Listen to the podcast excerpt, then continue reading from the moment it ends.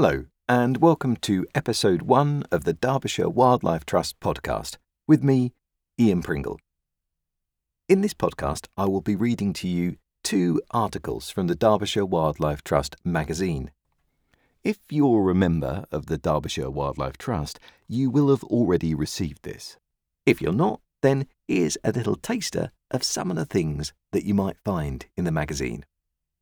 But before we get into the article, just have a listen to this.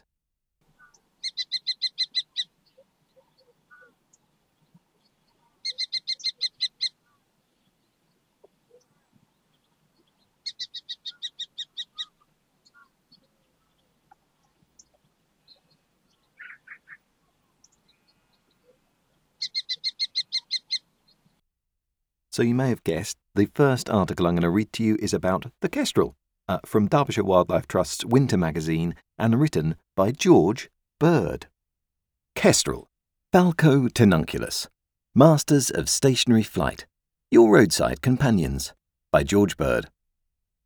If you take a long car journey along the main roads of Derbyshire, keep your eyes peeled for kestrels from novice nature lovers to more seasoned naturalists, and even those who pretend to not be interested, kestrels are an impressive sight. With their pointed wings and long tail, their silhouette when flying is an exciting spectacle, but not nearly as impressive as watching these masters of stationary flight hover hunting. Because of this distinctive hunting technique, kestrels were one of the first birds of prey that I learned to recognize, and is one that has stuck with me ever since. Even now, no matter how often I see them, I can't help but shout out, Kestrel! whenever I am fortunate enough to spot one. They have impressive upper plumage of reddish brown feathers with black spots, and the males have striking grey heads. Voles are their primary prey, making up the majority of their diet, but shrews and wood mice, small birds, insects, and earthworms are also on the menu.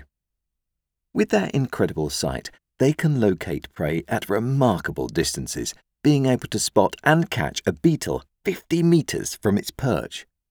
Local habitat influences the makeup of a kestrel's diet. In urban areas, small birds will more frequently be the prey due to the lower availability of small mammals.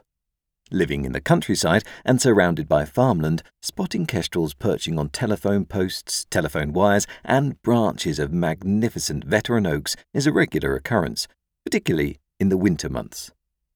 Along with hover hunting, perching is one of the two ways in which kestrels spot their prey, and is much more energy efficient. The different hunting methods are varied to suit prey type and weather conditions. Depending on the amount of hover hunting they do and the time of year, kestrels need to eat four to eight voles a day. Kestrels can be found across Derbyshire, and indeed the majority of the UK, in a wide variety of habitats, from moorland and heathland to farmland and urban areas. They are adaptable in what they will use as a nest site, Instead of building their own nest, they will utilize old, disused nests of crows and other stick nesters and use ledges on cliffs and buildings. They will also readily accept nest boxes. Visit Woodside Farm and you'll spot one at the end of the barn which our resident kestrels love. Look out for special events held at the farm for the chance to view the nest on the live camera in the warmer months. So, having listened to a article about a very specific species of animal in Derbyshire, uh, let's look at a habitat now. This is a wonderful habitat and one I certainly didn't know much about until I read this article. It's the Erewash Valley, and in particular, this article explores the river Erewash. Wild rivers. The Erewash Valley isn't all about wildflower meadows, wetlands, and rivers make an important appearance too. The River Erewash and the surrounding floodplains, wetlands, and marshes form a rich tapestry for wildlife that is of value to not only Derbyshire but also Nottinghamshire. For a large proportion of its length, the river forms the boundary between the two counties, with important wildlife sites in both, whether that be Erewash Meadows in Derbyshire or Nottinghamshire's Attenborough Nature Reserve. It has a small urban catchment arising in Kirkby and Ashfield, From there, the Erewash flows southward, snaking along farmland and through a series of towns, including Ilkeston, Stapleford, and Long Eaton. It is culverted through many of the towns and hidden from view. This is both detrimental for wildlife and a loss to local residents. It eventually flows into Attenborough Nature Reserve and pools, and lakes. These lakes then feed into the grandeur of the River Trent and on to the Humber estuary. The name Erewash is thought to derive from the Old English term meaning a wandering marshy river, a reference to its rich floodplains and meandering, flashy nature. The River Erewash has had a difficult past and has been subjected to every pressure man can throw at it industry, urbanisation, rural and urban pollution. The most overwhelming pressure on the river currently is that of nutrient enrichment, of phosphate in particular. Phosphates occur naturally in the environment but can be found in fertilizers, manure, sewage waste, detergents, and industrial effluent. While this nutrient is essential for plant life, too much of it can cause environmental damage, encouraging large amounts of algal and plant growth, which stops light penetrating to the bottom of watercourses, leading to a lack of oxygen in the water. The majority of this phosphate in the Erewash comes from waste water.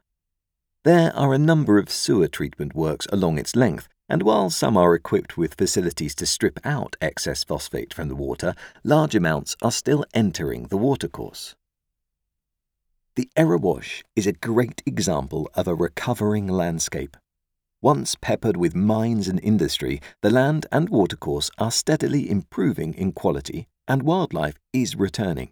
Like many waterways, its banks form a valuable blue corridor for wildlife, linking patches of nationally important habitat, allowing animals to migrate between them.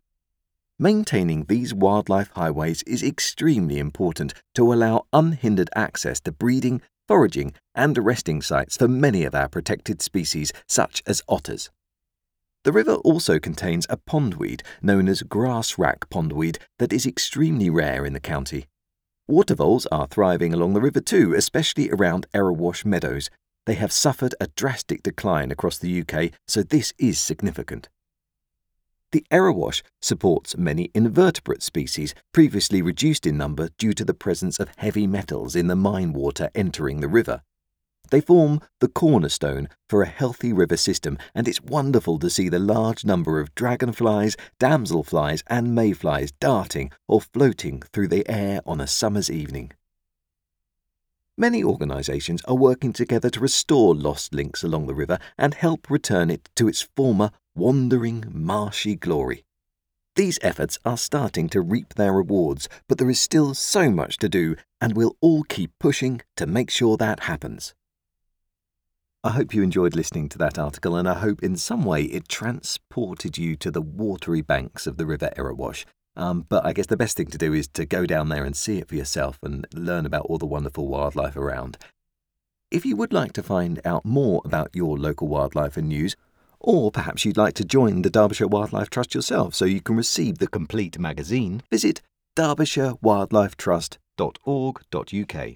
So, thank you for listening to the Derbyshire Wildlife Trust podcast, brought to you by Derbyshire Wildlife Trust and read by me, Ian Pringle.